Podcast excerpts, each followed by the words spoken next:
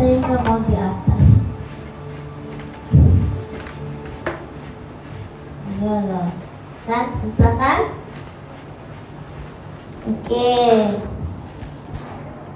Haleluya. Kan keren gini ya. Baik, Bapak Ibu Saudara, eh, terima kasih Koko. Oke. Eh, Bapak Ibu Saudara sehat? Sehat? Ya, yang sehat cuma satu ya. Oke.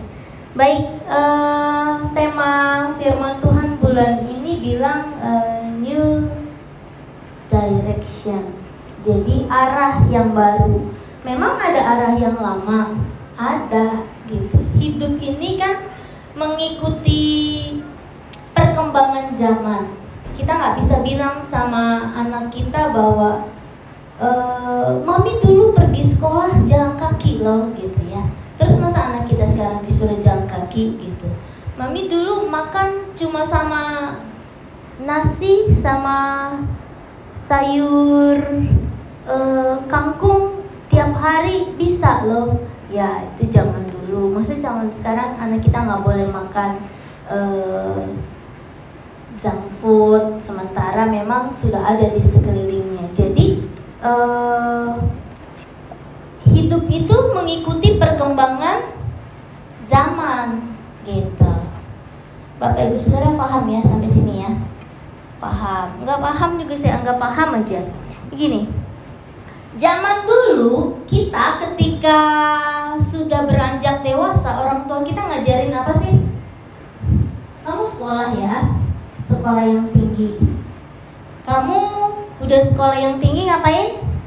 Bekerja, berkarir yang bagus, terus oh, karirnya harus terus naik, uangnya harus banyak, saving, and then kamu punya uang banyak, kamu bisa beli rumah, kamu bisa beli kereta, apa, eh, mobil, kemudian kamu bisa pergi ke luar negeri, kamu bisa membeli apa yang kamu mau.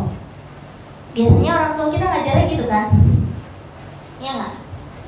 Nah, eh, makanya anak-anak zaman dulu punya cita-cita jadi apa sih? Jadi arsitek, jadi dokter, jadi pengusaha, jadi presiden, jadi menteri, jadi uh, insinyur, apalah itu disebut. Sementara anak zaman sekarang ditanya, semalam suami saya tanya anak saya, Ken, udah besar mau jadi apa? Jawabannya adalah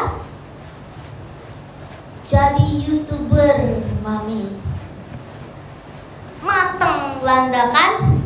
Nah, jadi tahun 90-an sampai tahun 2000-an memang uh, kita tuh dididik untuk sekolah berkarir, uh, jadi orang yang pergi office, pakai dasi, pakai jas, keren gitu ya. Uh, pergi office yang bagus.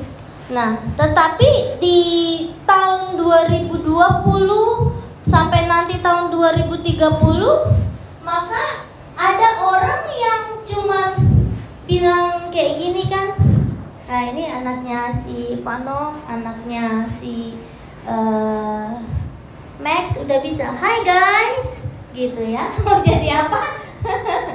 Mau jadi youtuber. Hai guys. Terus ya dia apa? Mau jadi influencer mau jadi selebgram mau jadi tiktokers. Gitu ya udah jadi udah tahu. Eh nenek nenek nenek gitu ya. Nah, maminya ikut ikutan saya juga ikut ikutan main tiktok ya. Jadi uh, sudah berpikir bahwa oh ya kalau endorse dapat duit jadi youtuber nggak meng mengrekod kegiatan harian kok bisa dapat uang banyak nah seperti itu jadi zaman itu sudah uh, berubah. Makanya minggu lalu juga di hari Sabtu saya bilang bahwa sebentar lagi juga kita akan memasuki dunia metaverse. Apa itu metaverse? Dalam dunia digital. Di dunia digital itu kita bisa bikin uh, shop, bisa bikin restoran, bisa bikin gereja, kita bisa bikin konser, kita bisa bikin uh, panggung dan ini sudah dilakukan oleh Justin Bieber, Katy Perry dan sebagainya. Jadi mereka membuat konser di metaverse. Semua zaman udah berubah. Sehingga ibadah bisa dilakukan di rumah. Nah, hari ini kita mau belajar sesuatu yang baru tentang new direction yang baru yang minggu ini mau diajarkan apa sih? Nah, kita buka Alkitab kita di uh, Lukas 14 ayat 15 sampai 24. Lukas 14 ayat 15 sampai 24.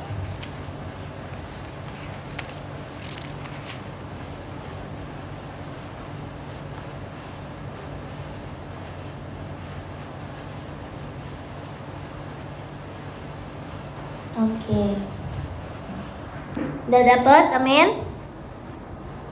Jawab ngapa pada kepanasan ya? Amin. Iya, oke. Okay. Bapak Ibu Saudara harus semangat loh. WA-nya udah semangat. Saudara belum per ingat almarhum Glenn Fredly? Ya? Nah, tadi tuh Glenn Fredly cuma dia gagal diet. Jadi gitu udah bawa gitar. Dah, oke? Okay? Jadi jangan terlalu uh, tegang. Glenn Fredly loh itu udah bawa gitar. Ah semuanya gitu kan. Perumpamaan tentang orang-orang yang berdalih. Lukas 14 ayat 15. Judul perikopnya perumpamaan tentang orang-orang yang berdalih. Mendengar itu, berkatalah seorang dari tamu-tamu itu kepada Yesus, "Berbahagialah orang yang akan dijamu dalam kerajaan Allah." Tetapi Yesus berkata kepadanya, "Ada seorang mengadakan perjamuan besar dan ia mengundang banyak orang. Menjelang perjamuan itu dimulai, ia menyuruh hambanya mengatakan kepada para undangan, "Marilah, sebab segala sesuatu sudah siap." Tetapi bersama-sama tetapi mereka bersama-sama meminta maaf. Yang pertama berkata kepadanya, Aku telah membeli ladang dan aku harus pergi melihatnya. Aku minta dimaafkan. Yang lain berkata, aku telah membeli lima pasang lembu kebiri dan aku harus pergi mencobanya. Aku minta dimaafkan. Yang lain lagi berkata, aku baru kawin, oleh karena itu aku tidak dapat datang. Maka kembalilah hamba itu dan menyampaikan semuanya itu kepada tuannya. Lalu murkalah tuan rumah itu dan berkata kepada hambanya, Pergilah dengan segera ke segala jalan dan lorong kota dan bawalah kemari orang-orang miskin dan orang-orang cacat dan orang-orang buta dan orang-orang lumpuh. Kemudian hamba itu melaporkan, Tuan, apa yang Tuhan perintahkan itu sudah dilaksanakan. Tetapi sekalipun demikian masih ada tempat. Lalu kata Tuhan itu kepada hambanya, Pergilah ke semua jalan dan lintasan dan paksalah orang-orang yang ada di situ masuk karena rumahku harus penuh. Sebab aku berkata kepadamu, tidak ada seorang pun dari orang yang telah diundang itu akan menikmati jamuanku. Amin. Amin. Oke, jadi firman Tuhan hari ini di Lukas 14 bicara tentang uh, perumpamaan tentang orang-orang yang berdalih. Oke, tapi saya nggak bahas yang berdalihnya ya. Kita lihat Alkitab kita di ayat 15. Mendengar hal itu berkatalah seorang dari tamu-tamu itu kepada Yesus, "Berbahagialah orang yang akan dijamu dalam kerajaan Allah." Jadi ceritanya gimana sih? Saya bawa Bapak Ibu Saudara masuk ke dalam ceritanya dulu ya. Jadi gini, uh, Tuhan Yesus diundang ke sebuah perjamuan yang dilakukan oleh orang Farisi. Tahu kan orang Farisi? Nah, Bapak semalam bahas sedikit tentang orang Farisi. Orang Farisi adalah orang yang sudah kenal firman Tuhan, sudah tahu firman Tuhan, punya pengetahuan tentang firman Tuhan. Biasanya ini orang yang sudah lama ke gereja, dari kecil sampai gede sampai tua adanya di dalam gereja. Ini biasanya terjadi sama orang-orang yang sekolah Alkitab, sekolah teologi, pinter banget gitu, sehingga e, mereka merasa mereka sudah tahu firman Tuhan. Orang Farisi kebanyakan di zaman sekarang adalah orang yang sudah kenal tentang Tuhan Yesus yang sudah Kristen sejak lahir dan dia merasa bahwa hidupnya sudah benar. Alkitab bilang e, gini, kata-kata berbahagialah orang yang dijamu dalam kerajaan Allah. Itu bukan perkataan yang dikeluarkan oleh muridnya Yesus, bukan dikatakan oleh Tuhan Yesus, tapi dikatakan oleh orang Farisi, dia mau bilang begini, berbahagia orang yang udah Kristen sejak lahir, berbahagia orang yang sudah belajar sekolah Alkitab, berbahagia orang yang sudah melayani Tuhan, berbahagia orang yang tahu tentang firman Tuhan. Karena mereka akan dijamu dalam kerajaan Allah. Kadang-kadang kita yang merasa sudah jadi orang yang sangat pintar tahu Alkitab, kita merasa, wah, tempatku di sorga nanti sudah di reserve, sudah book gitu ya. Sudah di booking, tinggal pergi aja ke sana. Kadang-kadang sebagai anak Tuhan yang punya pengetahuan banyak, yang sudah uh, melayani banyak, kita merasa bahwa ah sudah aman, gitu. Makanya orang Farisi bilang begini. Jadi uh, ini kurang lebih mau bilang begini loh. Betapa hebatnya kerohanianku. Gitu ya. Betapa banyaknya pengetahuanku, betapa banyaknya berkat dalam hidupku. Gitu. Kadang-kadang kita ngerasa begini. Bapak Ibu Saudara maaf ya, tadi sepatu saya copot. Ini uh, saya betulin dulu ya maafkan saya.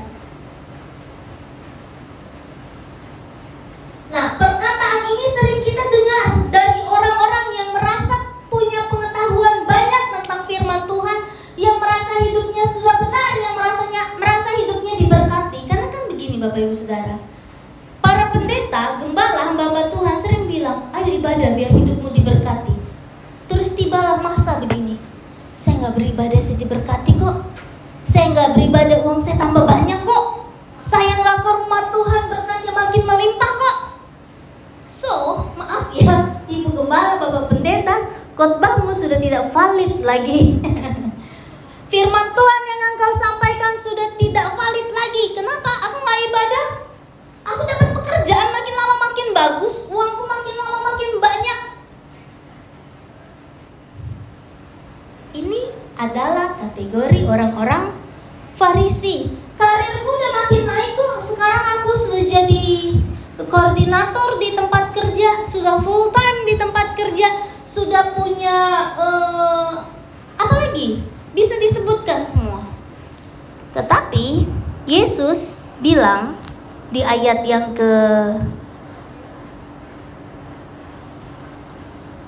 16 tetapi Yesus berkata kepadanya Yesus jawab nggak marah-marah. Yesus jawab pakai perumpamaan. Ada seorang yang mengadakan perjamuan besar dan ia mengundang banyak orang. Jadi begini, ada perjamuan besar dengan undangan yang banyak sudah diumumkan tetapi jamnya belum ditentukan. Kadang-kadang kan begitu ya. Bapak Ibu Saudara ngalamin nggak? Nggak. Tetapi orang-orang yang ada di dalam situasi COVID mengalami. Ibadah e, Natal memakan eh, ambil-ambil apa pakai nasi kotak tunggu pengumuman dari government gitu ya. Yang menikah tunggu pengumuman dari government udah boleh belum? Ya e, kemarin ada jemaat kita menikah di hotel terus udah lama dia booking dia tunggu ya bu bu lihat dulu situasi government kayak gimana berapa orang yang bisa diundang tunggu dulu ya jam berapa enaknya dilaksanakan Waktunya sudah ditentukan tapi jamnya belum.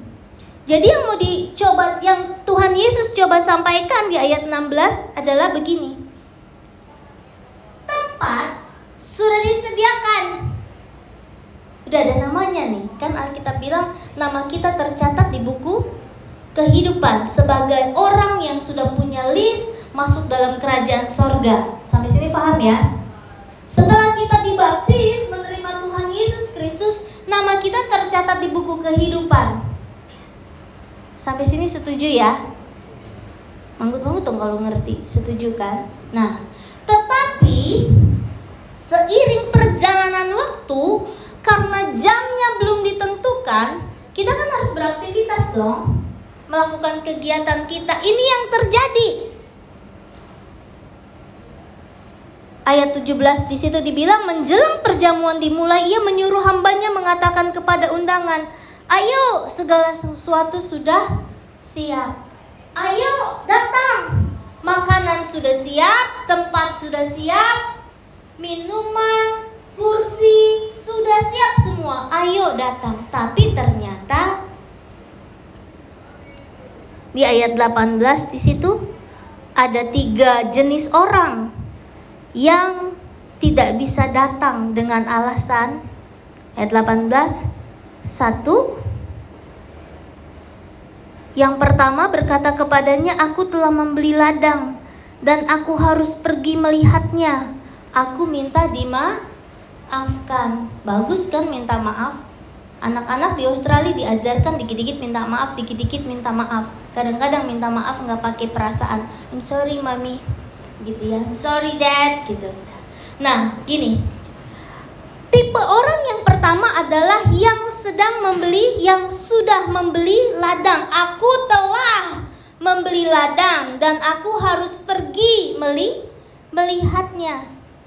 Maaf, Bapak Ibu Saudara, orang yang kayak gini tuh orang yang kayak apa sih? ketika kita bilang sama sama orang tua kita maaf ya ma uh, tahun ini aku nggak pulang dulu lihat mama. Kenapa? Aku baru dapat pekerjaan baru aku nggak bisa cuti. Cila. aku baru naik jabatan jadi manajer baru jadi nggak bisa cuti. Lalu mama kita akan bilang apa? Oh it's okay ya udah terus kerja aja. Gitu. Ada lagi yang bilang uh, dan sama bahkan pendeta pun ada jemaat yang bilang, Pak, Pak Krisno, maaf ya saya nggak bisa ke gereja. Kenapa? Hmm, ini baru beli mobil, saya harus tanda tangan dulu surat-suratnya. Hmm, harus tanda tangan asuransi dan sebagainya. Oh, nggak apa-apa, nggak apa-apa. Waduh, kenapa nggak apa-apa? Karena bangga, bahagia. Ih, anaknya sudah naik karirnya.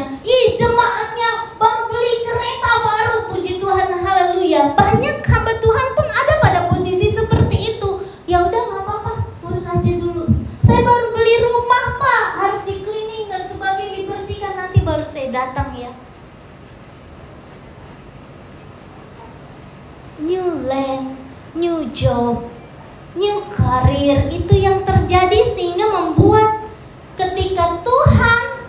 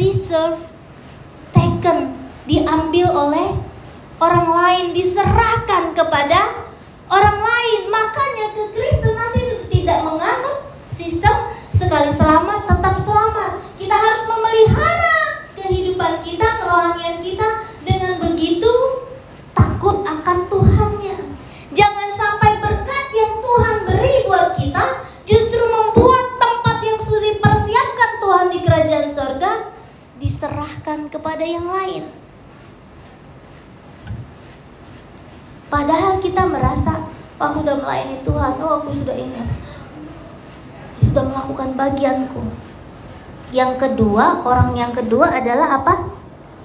Di situ ayat 19 Yang lain berkata, aku telah membeli lima pasang lembu Lembu apa?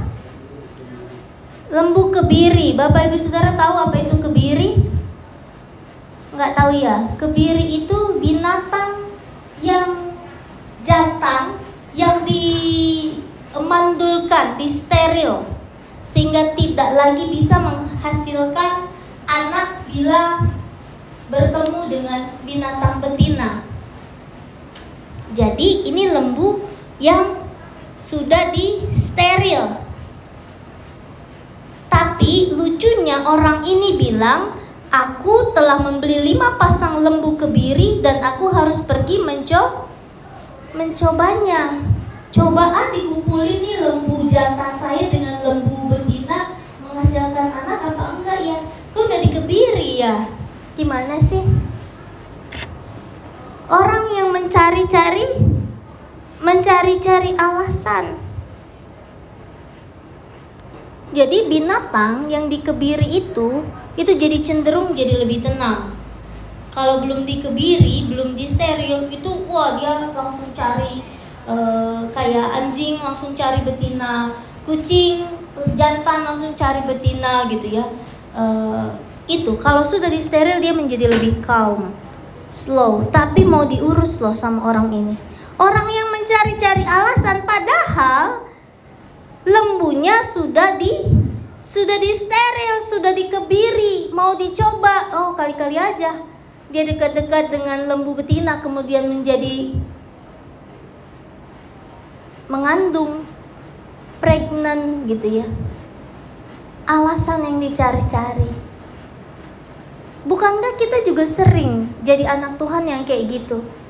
Cari-cari alasan untuk tidak beribadah, cari-cari alasan untuk tidak melayani Tuhan, cari-cari alasan untuk tidak berdoa, cari-cari alasan untuk tidak baca Alkitab, cari-cari alasan untuk tidak melakukan apa yang firman Tuhan suruh dengan alasan-alasan yang tidak masuk akal. Jadi gini, ketika tidak punya anak kita berdoa supaya punya anak. Setelah punya anak kita jadikan maaf ya nggak bisa ke gereja ngurus anak katanya gitu. Terus anaknya udah besar udah bisa ditinggal, kita kasih pertanyaan, kamu ke gereja apa enggak? Hmm, enggak. E, kamu berani nggak tinggal di rumah? Itu alasan saya kalau saya lagi males ke gereja. Kayak berani nggak di rumah? Enggak. Terus saya bilang, eh anaknya nggak berani di rumah. Saya harus temenin. Ya nggak mau dia. Jadi saya di rumah.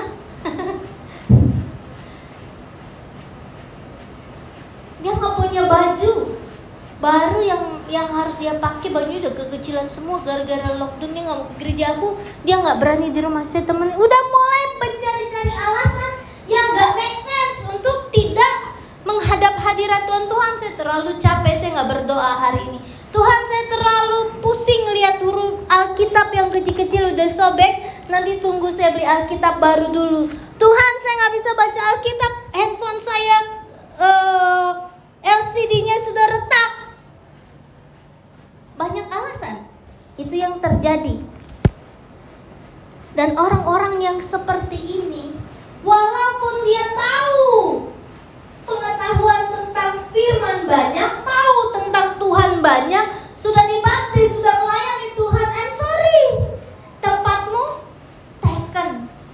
diambil oleh orang lain meskipun kita bilang sama Tuhan Tuhan minta maaf.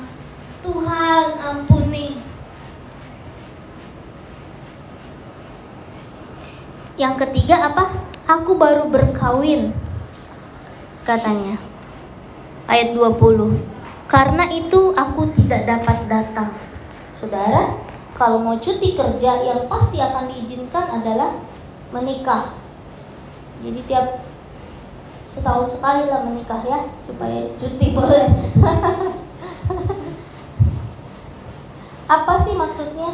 Kadang-kadang yang dilakukan adalah kita e, menunda-nunda kita berhalangan bertemu Tuhan berhalangan beribadah berhalangan melayani Tuhan berhalangan berdoa berhalangan baca lain karena urusan family saya selalu bilang, ini anak yang engkau titipkan Tuhan bukankah harus saya rawat juga? Sorry Tuhan, saya stop dulu melayani Tuhan. Saya urus dulu anak saya ini. Sorry, saya baru kawin. Sorry, saya harus urus mama saya. Sorry, saya urus harus urus anak saya. Banyak sekali alasan about family.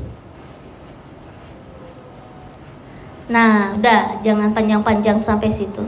Kita uh, koreksi diri kita bagian yang nomor mana? Gitu. Bapak Krisno nomor yang mana? Ibu Debi nomor yang mana? Bapak Ibu Saudara nomor yang mana tuh? Yang lagi sibuk urus ladang baru? New job? New business? Atau mau sibuk cari-cari alasan urus lima lembu yang dikebiri atau mau bilang saya lagi sibuk urus family. Ayat 21. Perhatikan baik-baik, maka kembalilah hamba itu menyampaikan semuanya itu kepada tuannya. Hamba ini siapa sih? Hamba ini diibaratkan adalah eh, orang-orang uh, yang melayani Tuhan. Saya, Bapak Gembala, Pastor John, Pastor uh, Bradley orang-orang yang melayani Tuhan. Ada lagi new pastor pastor Emmy gitu. Orang-orang yang melayani Tuhan. Balik lagi Tuhan udah saya suruh udah saya ingatkan saya udah khotbah saya udah SMS saya sudah chat saya sudah post di grup saya sudah telepon secara personal bahkan saya sudah datang ke rumahnya Tuhan tapi dia minta maaf. Nggak bisa sorry. Nggak bisa. Terus Tuhan bilang apa sama hamba-hambanya ini?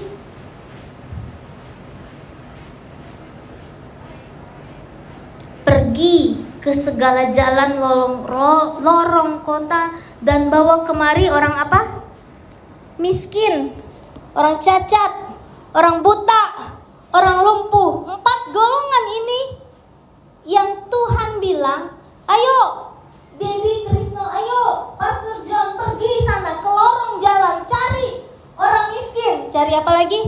Orang cacat, cari orang buta, orang lumpuh. Kenapa? Karena mereka jauh lebih baik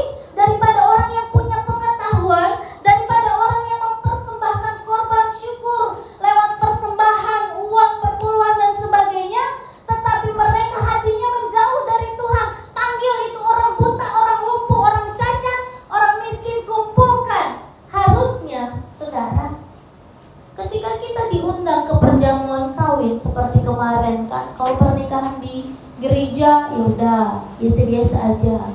Tapi kalau pernikahannya di hotel mau nggak mau saudara pakai jas, pakai dress. Untungnya saya pendeta pakai baju pendeta terus. Mau ke hotel, mau ke mana pakai baju pendeta yang lain. Pastor Brandy waktu nikah ada pernikahan yang di gereja, dia pakai kemeja aja biasa. Kemarin pernikahannya di hotel Grand Hyatt Melbourne, saya baru pertama kali kan saudara turun dari mobil dikasih vale ya dibawa mobilnya sama yang parkirin. Pulang tinggal kasih lagi karcis berasa orang kaya saudara ya. Padahal mah enggak gitu. Nah mulai pakainya yang uh pakai jas. Ada anak kecil cowok ganteng saudara. Pakainya apa?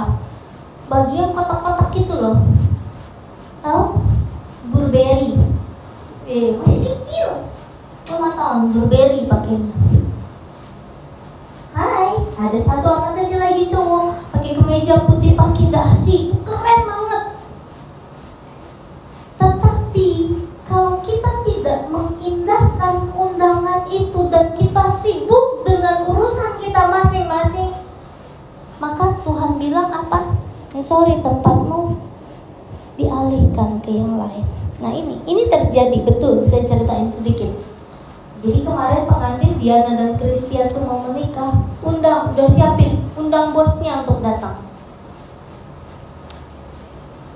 Bos tempat kerjanya. Apa yang terjadi? Bosnya kena COVID-19 2021 Nah tinggal tambahin sendiri aja 22 sekarang gitu nggak bisa datang akhirnya apa yang terjadi replace replace karena tempat yang diorder sudah buat 50 orang kalau hilang dua dua anak ganti empat orang siapa ya? Diundang lah tuh yang nggak kenal kenal banget.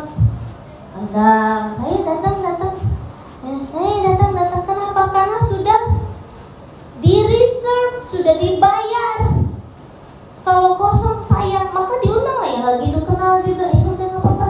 Daripada makanannya jadi terbuang percuma diundang. Ayo datang datanglah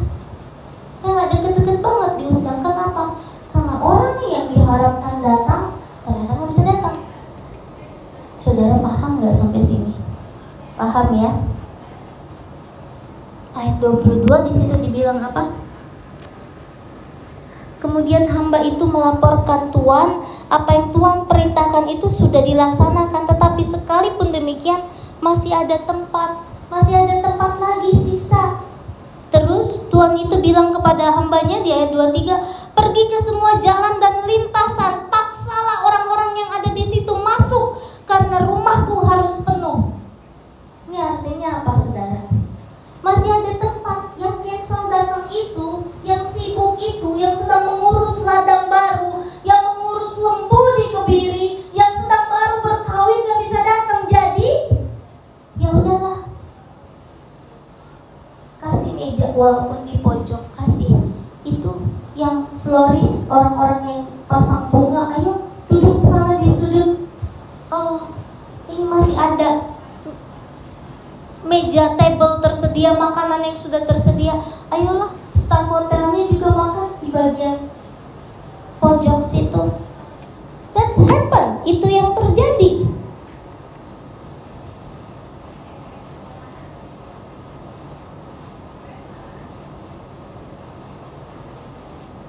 Keselamatan itu bisa hilang Bapak Ibu Saudara.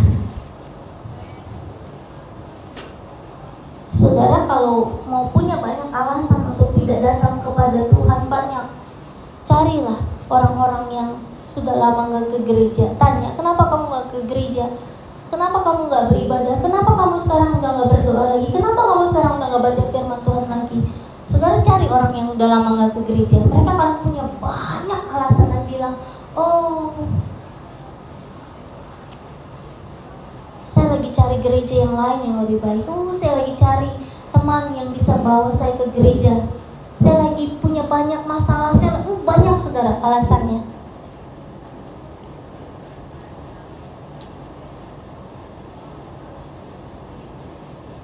Gini loh, Bapak Ibu Saudara. Saya kasih contoh ya. Orang tua zaman dulu kalau punya lima anak, kamarnya biasanya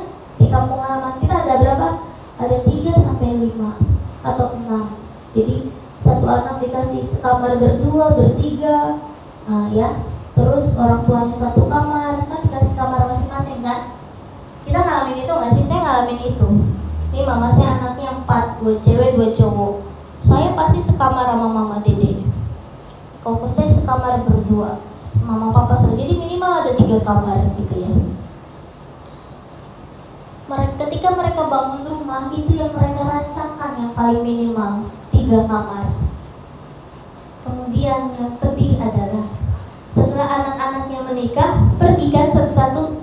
Ning, saya senang banget ketika beda nikah. Yes, saya suka kamar sendirian. Wah saya bisa ngapain aja gitu. Udah nggak usah diterusin. Nah, udah. Terus setelah anaknya satu-satu pergi meninggalkan orang tua mama saya lihatin kamarnya. Ini kosong ini kosong. Dari anak yang tertua sampai yang paling bungsu dan nikah. Ini kosong ini kosong ini kosong. Apa yang akan dilakukan orang tua kita? Orang tua saya khususnya saya ceritain ya. Dia ajak tinggal tuh keponakannya tukang kebunnya tukang cuci baju dia ajak tinggal di situ. Itu terjadi nggak di kehidupan kita? Ya kan di kehidupan saya terjadi mama. Saya undang tuh tukang kebun. Tinggal di situ tukang cuci baju. Tinggal di situ. Ketika anaknya mau pulang ma aku mau pulang. Mau lihat mama. Oh iya kamu nginepnya di hotel kan? Nggak di rumah. Soalnya udah ada tempatnya orang. Uh saudara. Oh iya ya udahlah. Itu yang terjadi ayat 24 yang paling keras dari kata-kata firman Tuhan siang hari ini. Sebab aku berkata kepadamu, tidak ada seorang pun dari orang-orang yang telah diundang itu akan menikmati jamuanku. Tidak ada seorang pun dari orang-orang yang telah diundang itu akan menikmati jamuanku.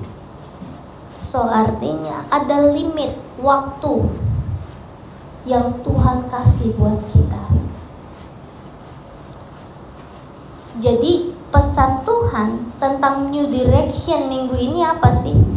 Satu, gereja adalah tempat transit menuju sorga. Gereja bukan sorga, ya. Tapi tempat kita transit menuju sorga. Katanya Alkitab, nanti kita di sorga kerjaannya memuji nama Tuhan terus bersama malaikat-malaikat di sorga. Kita ini lagi transit lagi latihan kalau lihat di gereja. So gereja bukan surganya. Jadi kalau ada yang bilang gereja itu nggak bagus gereja ini nggak baik gereja itu apa apa apa apa. No ini tempat transit. Ini tempat transit bukan surganya. Keluarga ya pasangan kita, anak kita adalah tempat transit menuju sorga keluarga kita. Tempat transit menuju sorga. Kok bisa Bu Dewi iya.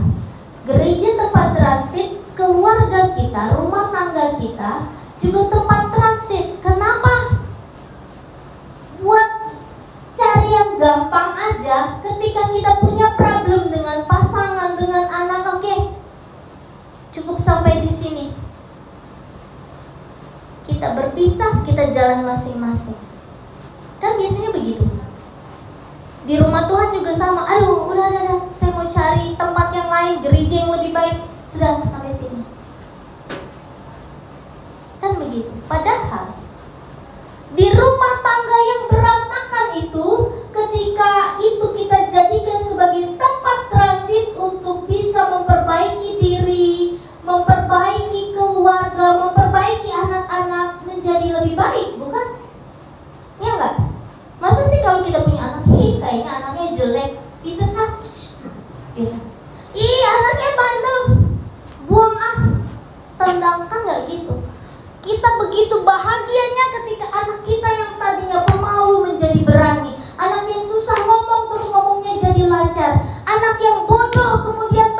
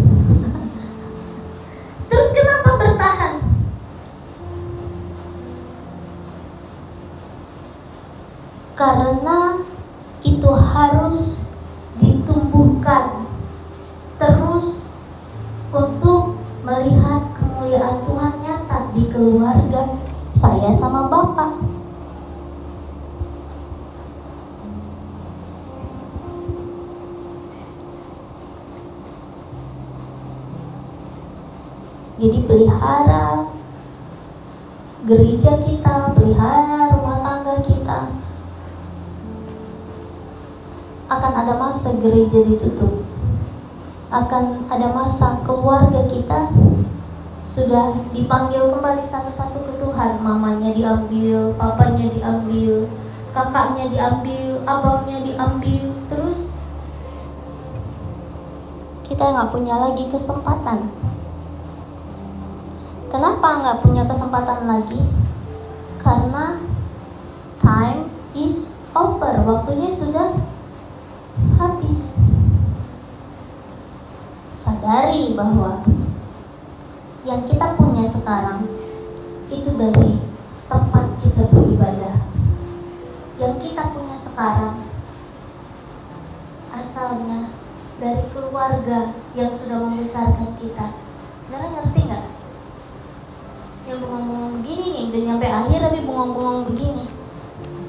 Kalau kita udah tua seumuran saya gitu ya 40, 50 mulai mikir oh mamaku dulu galak tujuannya ini ya. Oh papaku keras oh tujuannya ini ya. Waktu saya di masa remaja di masa muda yang ada benci kepada mama saya benci kepada papa saya tapi setelah tua baru oh tujuannya ini ya oh tujuannya ini ya. Untung saya nggak cancel papa saya ya. Sorry pak saya ganti papa aja. Gereja juga sama. Apa yang kita terima sekarang? Berkat yang kita terima sekarang itu asalnya dari gereja itu asalnya dari keluarga. Kok ibu bisa bilang begitu? Nggak ada gembala yang bilang begini. Tuhan itu si Brandly nggak berubah berubah hidupnya. Tuhan tolong kecelakaan buat dia supaya dia sadar. Tuhan buat mobilnya mogok di tengah jalan supaya dia sadar sama Tuhan. Gak ada loh kepala berdoa begitu. Gak ada orang tua juga berdoa begitu Tuhan. Biarlah mamanya Brandly misalkan berdoa. Tuhan biarlah nih anak kena covid yang parah batuk yang panjang kalau kalau kalau kalau. Biar sesak nafas jangan ada sakit di paru-paru. Biar Tuhan panggil secepatnya gak ada orang tua berdoa begitu gak ada. So bertahan. Jangan sampai limitnya habis. Tempatmu taken oleh orang lain dan itu bisa terjadi. Saya undang Regi maju sama uh, Rika. Kita nyanyi lagu yang terakhir tadi. Di nada yang awal ya.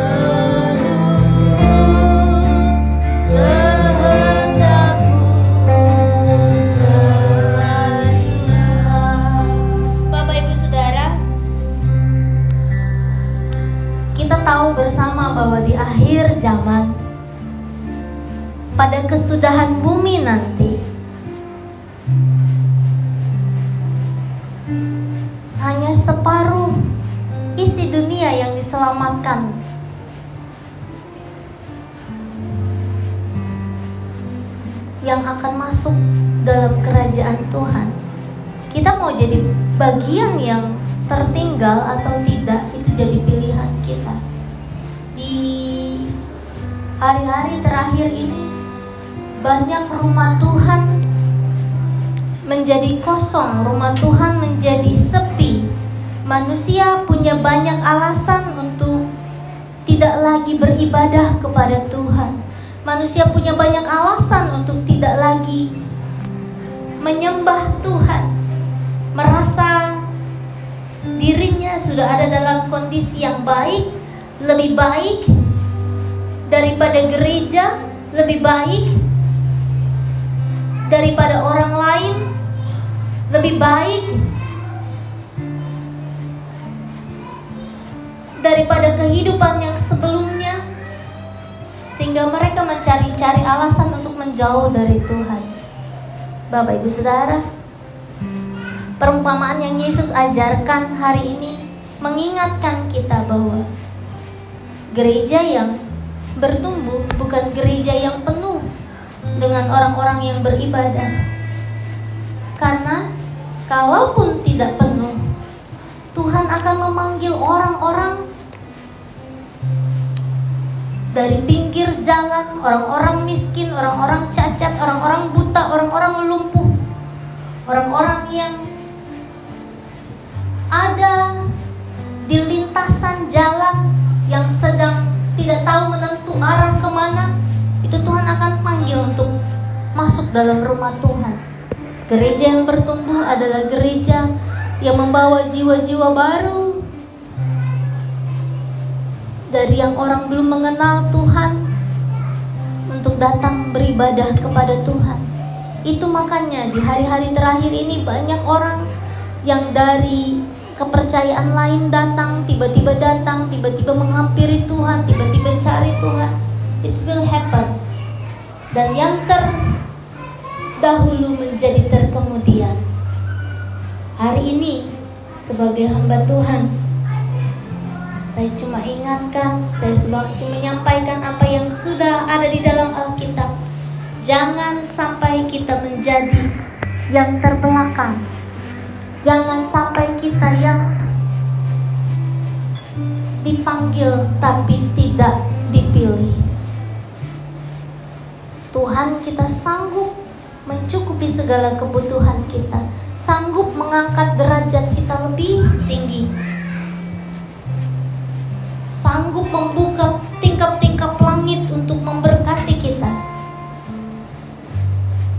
Sanggup tetapi kita harus tahu bahwa jangan sampai kita menjadi orang-orang yang tertinggal, menjadi orang-orang yang akhirnya ada di belakang. Dan Tuhan memilih orang-orang yang ada di pinggir-pinggir jalan untuk masuk dalam kerajaan. So new direction minggu ini. Ayo kita koreksi hidup kita masing-masing. Kita sebagai jemaat, kita sebagai pelayan Tuhan, kita sebagai gembala hamba Tuhan. Koreksi hidup kita masing-masing untuk boleh menjadi orang-orang yang tetap ada dalam hadirat Tuhan yang namanya tetap tercatat dalam buku kehidupan. Terima kasih Tuhan buat firman-Mu siang hari ini. Kami diingatkan, kami dikuatkan, kami diteguhkan, kami diajar, kami diperingati. Biarlah kami menjadi orang-orang yang bukan hanya mendengar firman-Mu, tetapi melakukannya, bahkan boleh membagikannya kepada sesama kami yang lain untuk menerima kebenaran firman Tuhan sehingga hidup kami tetap ada di dalam Engkau, sehingga nama kami tetap tercatat dalam buku kehidupan. Sampai nanti tiba, kami akan bertemu dengan Engkau, Tuhan, muka dengan muka. Terima kasih buat firman-Mu, dan sebentar kami juga akan memberikan persembahan dari berkat yang sudah Engkau berikan kepada kami. Kami juga akan mengembalikan milikmu, biar Engkau suci kuduskan dengan kuasa firman-Mu. Boleh diguna pakai untuk kemuliaan namamu, memperluas kerajaanmu di muka bumi ini. Dalam nama Tuhan Yesus Kristus, haleluya. Amin. Silahkan duduk.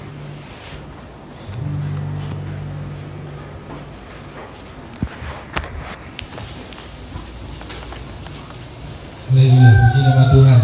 Saya yakin dan percaya jemaat semua diberkati lewat firman Tuhan. Mari kita responi firman Tuhan.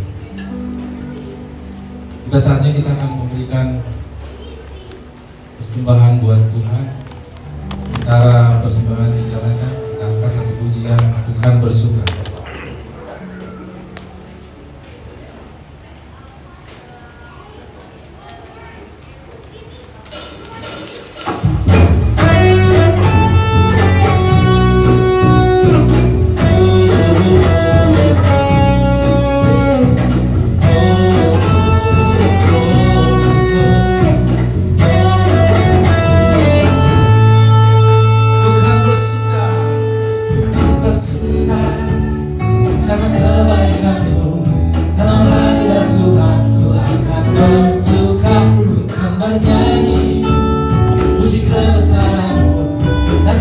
Bersuka Karena ku kan bersuka, bersuka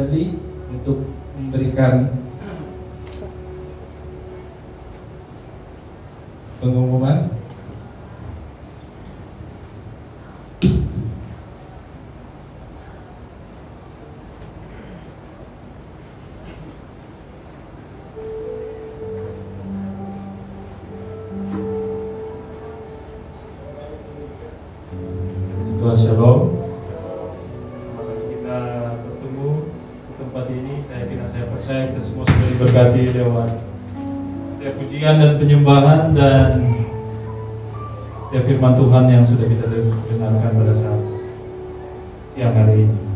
Untuk pengumuman saudara-saudara uh, Untuk kegiatan kita yang akan datang Hari Kamis kita ada Hari Rabu kita ada uh, Youth Springfield. Nanti kita akan adakan di gereja jam 7. Dan untuk ibadah hari Kamis ada doa dan puasa jam 7.30 jam 8 di tempat ini. Dan